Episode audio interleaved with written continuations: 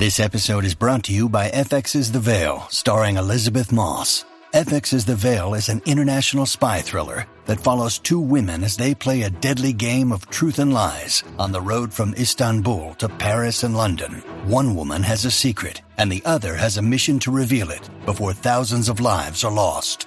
FX's The Veil, now streaming, only on Hulu. Any views or opinions expressed in this podcast belong solely to the speaker and do not represent those of people, institutions, or organizations that the speaker may or may not be associated with in professional or personal capacity, unless explicitly stated. The content here does not intend to malign any religion, ethnic group, club, organization, company, or individual. You are listening to Namaskar India podcast, where we try to understand the vastness, diversity, and cultural heritage of India we live in today. One story and one conversation at a time.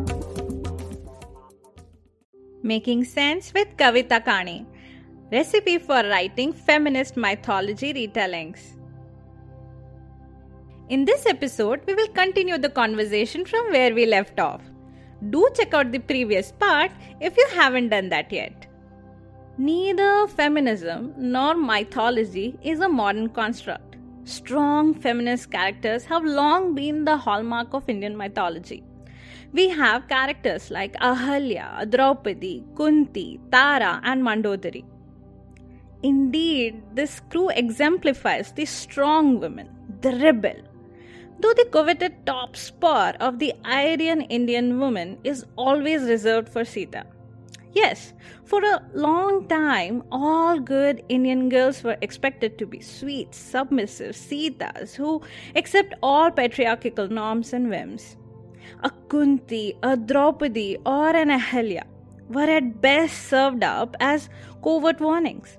The stigma of bastard children, a public disrobing, or being turned into stone could be the consequences of blazing a trail of independence. Historically, Indian mythology has served the patriarchal purpose of keeping women where they belong, at the bottom of the social ladder. However, the tide is finally turning.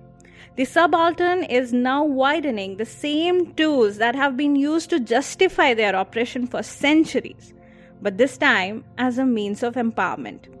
Today, we can choose to tell stories about a strong Shakuntala, a brave Satyabhama, and a sensible Satyavati, or an independent Urmila. Before we delve into talking about your books and your writing style, can you help differentiate the terms? Canon, versions, retellings, and revisioning in mythology? See, uh, these are all words actually, as you said. What I mean to say, if you say, as I said, told you earlier, Mahabharata was itself is a compilation. From a Jaya, uh, it became a Mahabharata. So, retellings and revisionings were part of it. That is how they grew. How that is how they got evolved when you're talking about the Rama, the epics they itself are evolvement. The, the, the richness, its legacy is because it, it, it evolved, continuously evolved. That's why they're so dynamic, you know. And all these, uh, they all these, whether you say it's the original canon, the, the version, the revisioning, the retelling, they all add to the canon.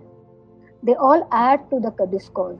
They sort of, they all add to the imaginative possibilities and in that way they're all important to our engagement with the epics because as a, you know it becomes sort of a literary cauldron you know it's sort of a big pot of all putting all the spices and you're putting all the flavors.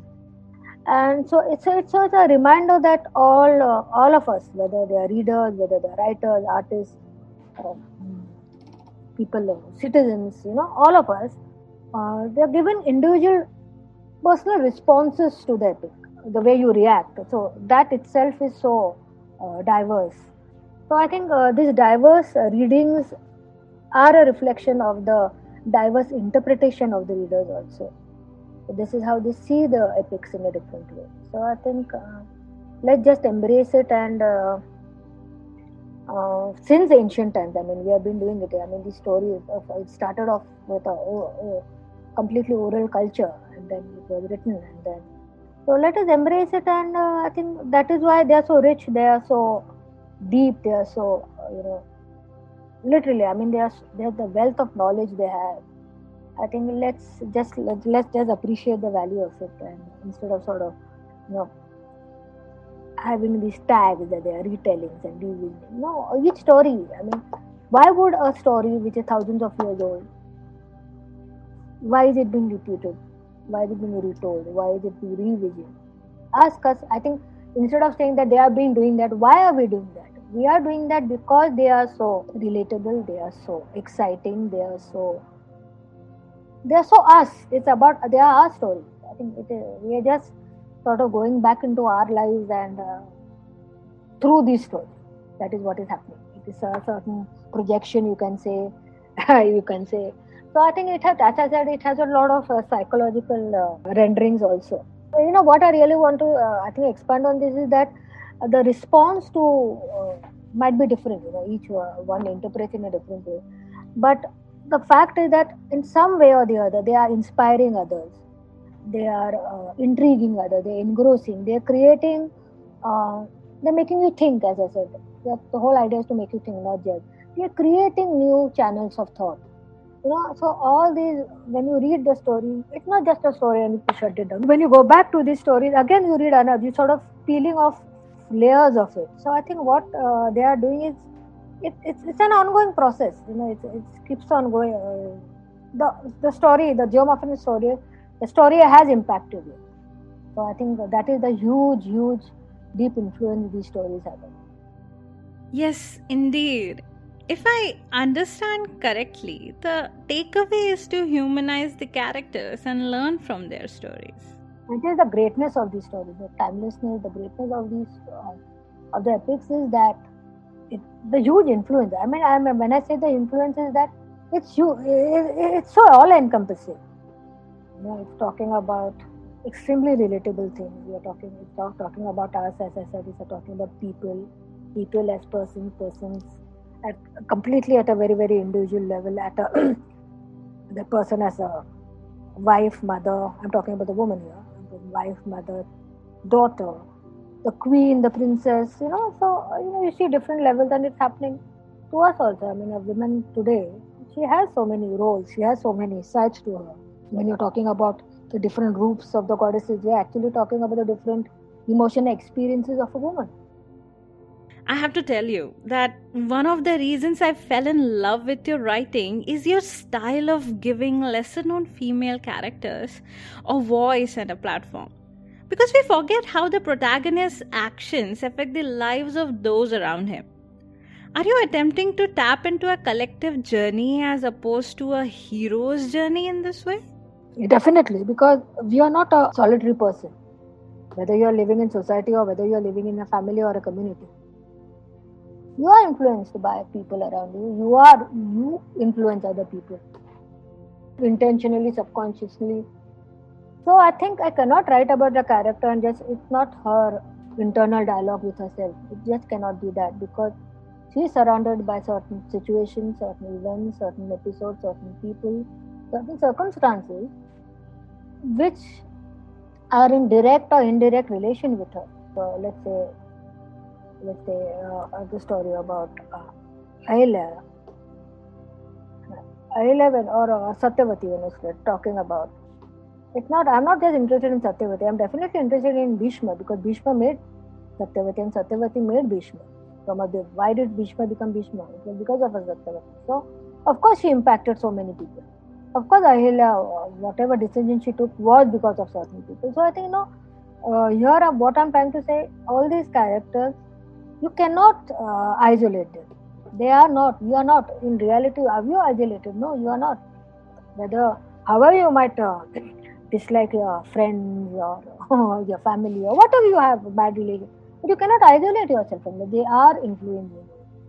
whatever if it is a good or a, or a, a negative uh, if it's a damage or even if it's a good influence whatever it is you have already been influenced by this family you've been born into so I cannot, you cannot just say you are a product of all that. So I think, uh, and you also influence other people. You don't even realize it. So with your certain actions and words and your reality of you being there, you are. there is a reason why you are there. So because her journey is not just a product of the other people. She is also imparting certain things to them. And through these people and through her own experiences and their experiences, she comes, her growth happens. You know, it's like you evolve as a person through these very people. So I think it's definitely uh, Urmila is without a Sita or a Lakshman or a Ram, Urmila would not have existed, and uh, vice versa. I mean, Lakshman would not have existed without her. So I think the importance of each character because they become the heroine of their own story. But there are other stories. You know, if Sita is the heroine of Ramayana, then in Sita's sister Urmila is the heroine of her own story. In some other book, uh, Lakshman might be the hero of some. So I think each one is the hero heroine of your own story. But while they're doing that, there are other characters involved, and I think that is how the journey happens. It's like a wave. You, know, you go together, and then you join the sea. Also, another comment which most people make is that in most stories, actions of women act as triggers and things happen because of them and all. Would you like to comment on that? Of course, as I said, Surpanaka example. I mean, if she was not there, she's the main antagonist of the second half of the Ramayana. First half of the Ramayana, it is Manthara and Kaikeyi. So in the second half, it is now the, the reason the her entry the reason why she is there is because she actually it's because of her she introduces ram to ram you know that whole concept comes about. Now this whole thing about if your if your question is very leading if you're trying to say women were responsible for the war i mean draupadi was responsible for the war and the war war is just a backdrop for the story. Actually that is uh, both the stories both ramayana and the mahabharata they were the reasons for the war that is very easy to say but who wanted the war? It is the men who wanted the war. So placing the uh, trigger or the blame on the women uh, it really does they would there would have been a war anyways because it's a it's a question of egos it's a question of uh, the clash of male egos essentially. It's a clash of male interests essentially. So women are here uh, actually used as pawns or sort of blame sort of a blame game that oh because of you it happened uh, no, I think that is a very, I think again, a very myopic way of seeing things. That is not what the st- overall story is trying to say. What they're trying to say that each one, especially in the Mahabharata, each one was responsible for that war. Each one, whether it is a male or a female character, all of them, through their actions, they uh, uh, they were responsible for it. They sort of uh, uh contributed to the war. It starts right from the beginning. I think that's what the Fisher Queen's Dynasty is about. It starts essentially with, uh, with uh, Satyavati and Bhishma. Both of them, if you say Satyavati was uh, responsible for the mess, Bhishma himself also was responsible. Both of them created the situation, and then it sort of, you know, the whole thing went beyond their control. And then, so I think here, uh, uh, women being triggers, anyone, everyone, each character, as I said, there's a reason why each character is there so yes, in some way they are triggered. They are there's a reason for the for them to for the plot to move forward. But that doesn't mean that they take on the blame, the moral blame of certain things. So I think the overall story, in fact, I think Mahabharata and Ramayana, especially the Mahabharata, is the anti-war story. We talk about the war and Kurukshetra, but Mahabharata is actually trying to say that the futility of war, and where all of them were involved, all of them are villains in there. So I think here just sort of blaming it on the man, or the, it's not on the women, uh, no, that Draupadi created the she she wanted the war. Yes, of course, because she was the one who was the biggest victim of it. She was the one who suffered. She was the one who was humiliated. It's not about that, but what was weren't the five one the Pandavas uh, humiliated enough? So the whole thing is here. It is not about.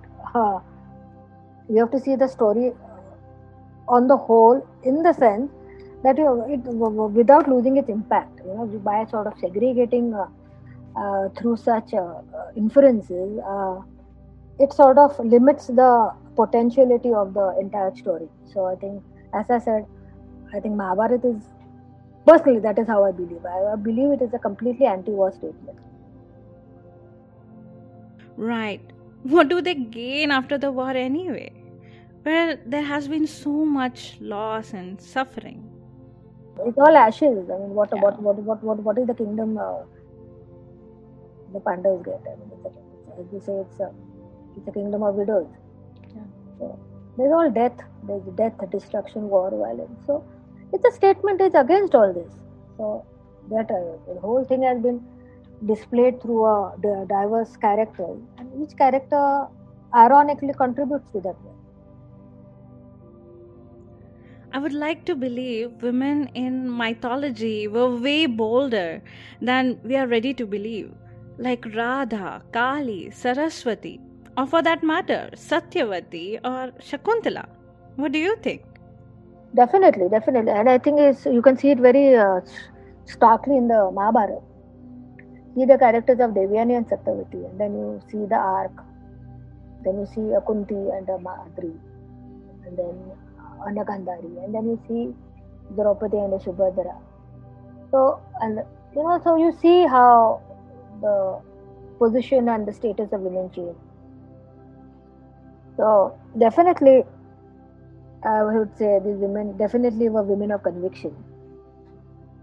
Like you're talking about Shakuntala, I mean, that's what I mean. Shakuntala never, I mean, it is not, she's not the damsel in distress uh, at all there's this whole story of he getting amnesia and all. No, the whole original story in the Mahabharata is that yes, she was uh, Shakuntala. She was the, she grew up in Rishi Kanva's ashram and she met this this prince came around while during a hunting trip. He saw her. The father was not there. Actually, he did take her. They had a Gandharva marriage. She fell in love with him. She she knew well in hand at whom she was uh, what she was getting into she she was she definitely wanted to experience that.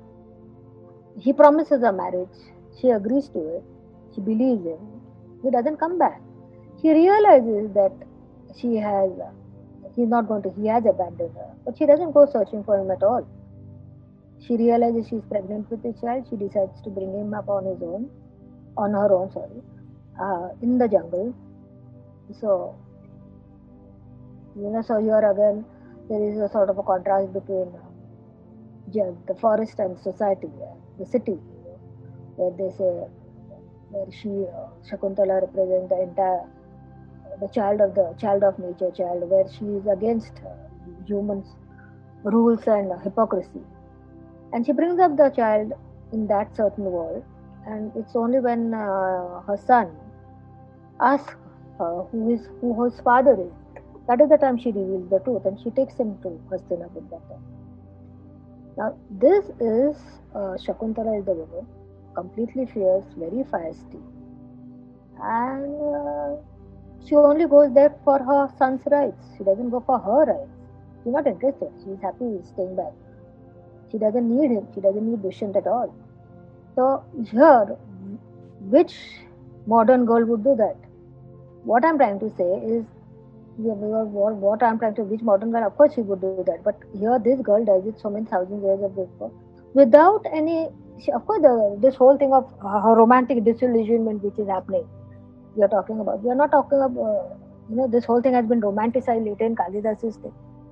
Yes, but the thing is that her reality is that yes, she realizes what Dushyant is, and she only goes back to Dushyant 12 years later when her son demands to know who the father is.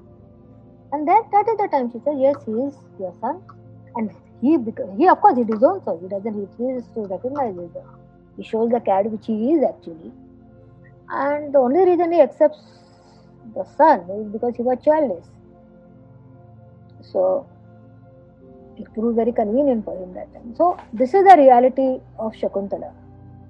And uh, she knows the situation. She takes uh, makes full use out of without any feeling of victimhood. You know what is amazing about whether it's Shakuntala, whether it's Satyavati, though they went through all these, there was no sense of victimhood at all. They used it to strengthen the resolve, to fight back, and actually to pay back the to pay back uh, humankind or mankind or whatever society on their terms.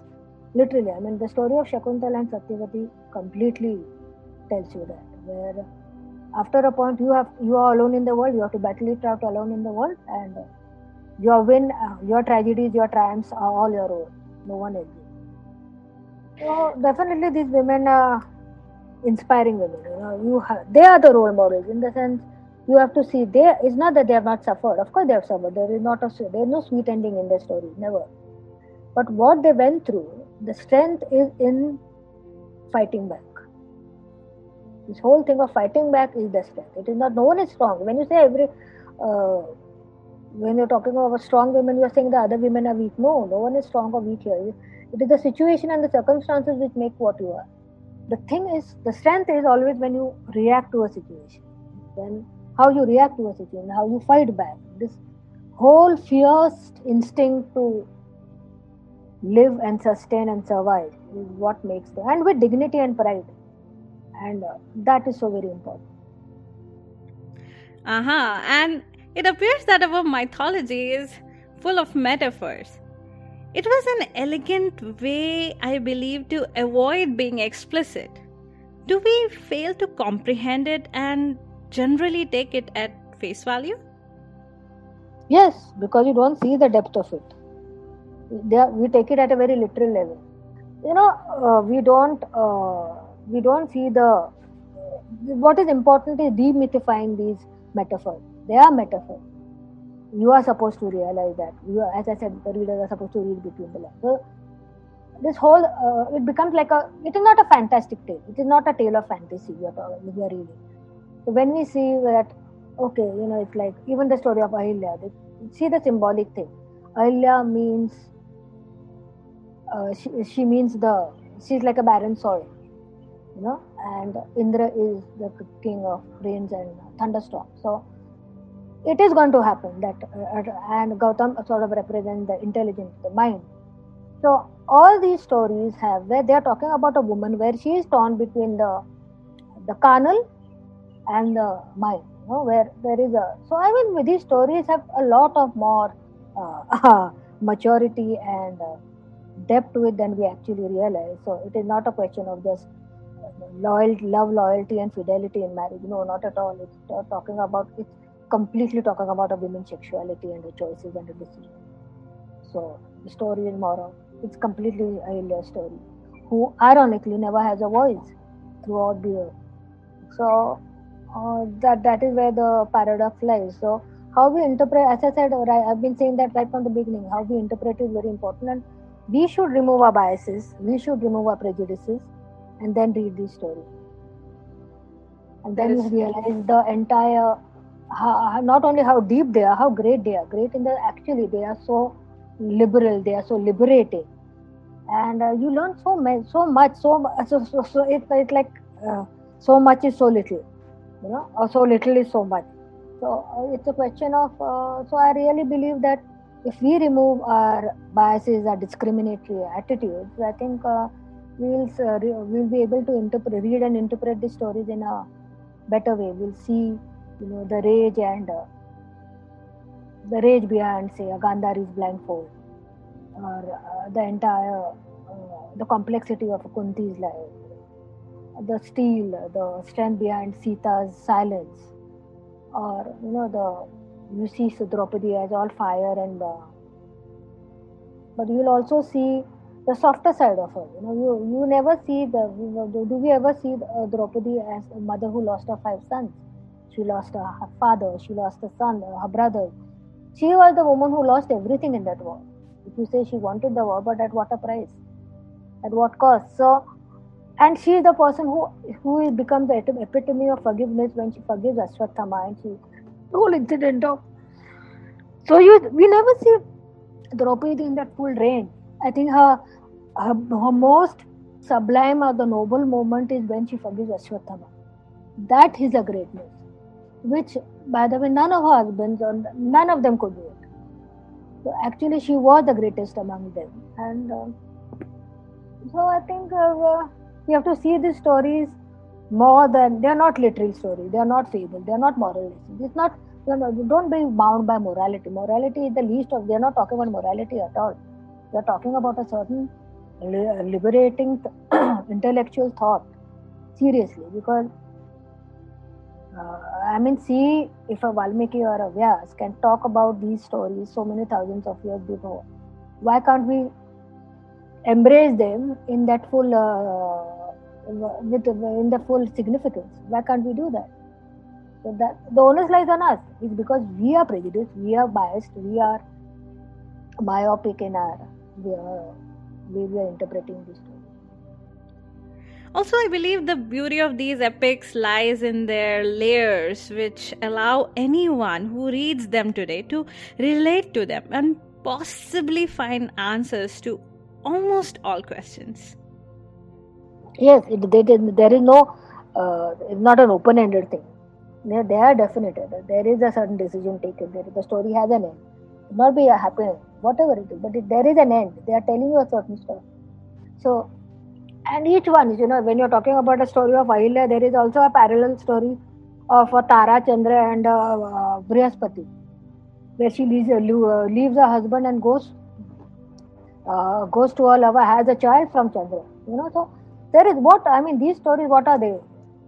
So I think this whole they are parallel stories, they are paradoxes, they are they are of course they are all extended metaphors. So I think these are stories which we find in every society. So we are basically just see them, learn through them, and not cast aspersions. This whole thing of they are a reflection of our society. So of our our own human inadequacies. So I think we have to be mature enough to understand these mature stories. Mythology, I suppose, is timeless.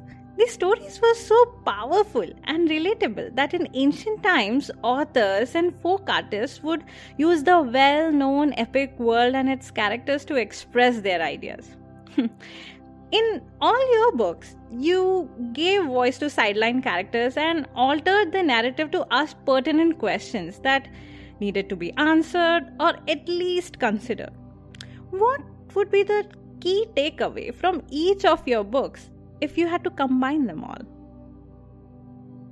I think uh, all of them, if you see, uh, hopefully they are not repetitive characters.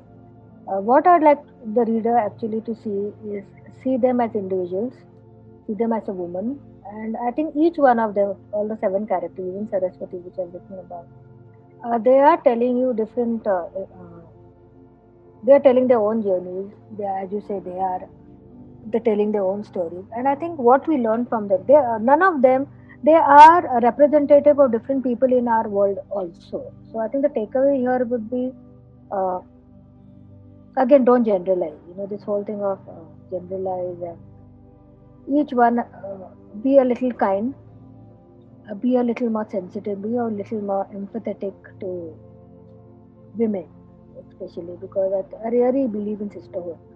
I think uh, the takeaway would be this that the sisterhood, I think this element of sisterhood which is there in all the story. Because I seriously believe women should help women, women should be kinder to women, women should be. That is that is what is empowerment because I think helping a woman in her good times and in a bad time. Women have to be friends, and they are friends. We sort of this is again a very convenient narrative that women are women's worst enemies. I do not completely disagree because I think Ramayana is a story of sisterhood completely. We talk about the brotherhood of Ramayana, we talk about Ram and the brothers and Ravan and his brothers and Vali and Sugri. We never see Sita and her sisters or Sita and her relationship with all the other women characters. They are all part of sisterhood because they help her in some way in other. So I think that is true about us also. Even we as our individuals, I think that is the I think that is the basic philosophy of all my books. That the sisterhood, this element of sisterhood, of enabling women, of empowering women, is through our involvement in there. You cannot be indifferent to other women's life. So I think that is very and I think all the books uh, it's always the woman who helps. In the end, the person who is uh, most sympathetic towards Ahilya is Sachi. Yeah? It's there in every book of mine. For Surpanaka, it is in the end Urmila. For uh, Menka, it is Tilottama. For Urmila, again, it is Sita. You know. For Satyavati, in the end, it is uh, her, her biggest critic is uh, Kripi. You know, so women are such because in the end it's women who is going to help a woman women who understands a woman a woman who helps the other woman so i think the biggest thing is that i think yes yes. They definitely this this theme this thought the, uh, of uh, sisterhood. So very well put. So what hope mythological stories can give us when dealing with our problems or situations in our lives? Actually, I never realized when I was writing the impact these stories have because I have so many readers telling me, especially I remember whether it's Menka's uh, choice or whether it's Ahilya Devi's, they were going through trying times in their personal life and how they dealt with it and how the book helped them.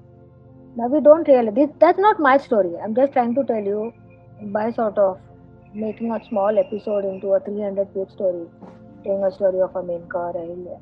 If it has helped some people out in their personal uh, dilemmas, in their crisis, I think it's a huge thing because these stories are meant for that. They are meant to make you realize certain things.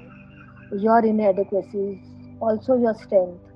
If it is your fault and fall is also your plus points. So it's a question of it is a self-awakening process. So I think if these stories are making you awakening you to a certain reality or to a certain evolving you as a person, I think it's better.